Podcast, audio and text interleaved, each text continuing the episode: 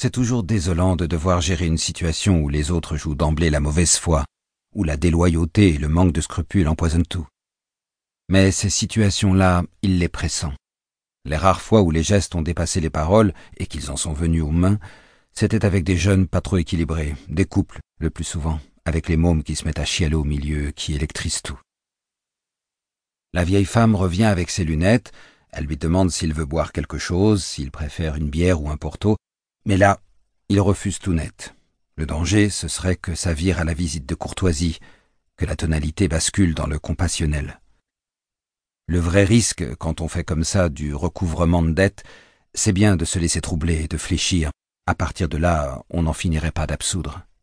En jetant un coup d'œil aux éléments qu'il a dans le dossier, il réalise que la vieille dame n'est pas si âgée que ça, 76 ans, comme il le voit à sa date de naissance sur les bordereaux. Mais elle n'a peut-être plus toute sa tête, ou elle fait bien semblant, parce qu'elle est déjà en train de lui servir un verre de Porto en s'en servant aussi un pour elle, à rabord, deux petits verres qu'elle glisse délicatement sur la table basse. Ludovic repousse ostensiblement le sien, et dans un geste large, il en profite pour prendre le plus de place possible en déployant tous les documents qu'il a apportés. Face à tous ces papiers à en tête, la femme se relève. Ludovic sent bien que quelque chose s'affole en elle. En revoyant les copies de toutes ces relances qu'elle a déjà reçues, elle a du mal à encaisser le coup. Mais la réalité est là. Cette foutue dette est bien là devant elle, en train de la rattraper. Vous savez, Madame Salama, plus ça traîne ces histoires et moins c'est bon. Je dis ça pour vous, Madame Salama. Je vous le rappelle. Si je suis venu, c'est pour arranger les choses. Je suis là pour que tout rentre dans l'ordre, vous comprenez. Moi, mon boulot, c'est justement d'éviter que les choses se gâtent, vous comprenez? Pour chaque rendez-vous, il se munit d'une chemise en carton avec le nom de la personne écrit dessus en évidence. Une simple chemise, mais pas de cartable, pour bien marquer l'exclusivité de sa démarche, pour signifier qu'il se déplace spécialement pour elle, uniquement pour la voir elle, elle dont le nom de famille est inscrit au marqueur noir sur le dossier rouge, un peu comme un dossier médical, un dossier bien épais qu'il gonfle à 90% de papiers qui n'ont rien à voir, ce qui en impose. Depuis deux ans qu'il fait ce boulot, Ludovic est au moins sûr d'une chose, c'est que le gros dossier impressionne bien plus méchamment que ses 102 kilos. Oh, moi, vous savez, j'ai jamais rien compris à tous ces papiers, les recommandés, tout ça. Justement, Madame Salama, vous devriez vous asseoir, que je vous explique bien tout. Il sent la dame plutôt inquiète, alors il module en humanisant l'affaire. Ne vous en faites pas, ça arrive à tout le monde d'avoir des petits impayés. Je vais vous dire, de nos jours, c'est même la règle. On s'endette pour acheter quelque chose. Un beau jour, on a la chose, mais là on oublie qu'il faut finir de la payer. C'est le système qui veut ça.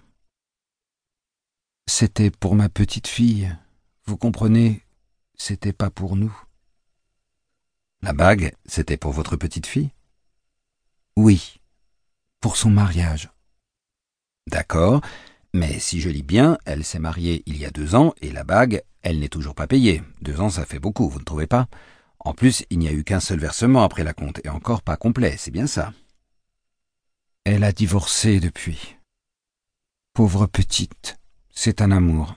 Elle n'est pas aidée dans la vie mais je vous prie de croire que c'est un amour de gamine. J'en suis sûr, Madame Salama, mais comprenez-moi bien, je ne suis pas venu vous parler de votre petite fille. Là, c'est la bague qui nous occupe.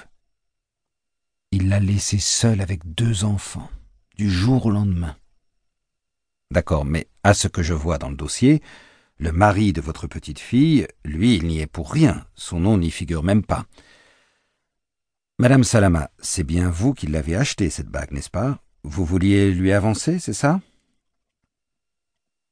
Je ne sais plus, c'est mon mari qui avait rempli tous les papiers, c'est toujours lui qui remplit ces papiers-là.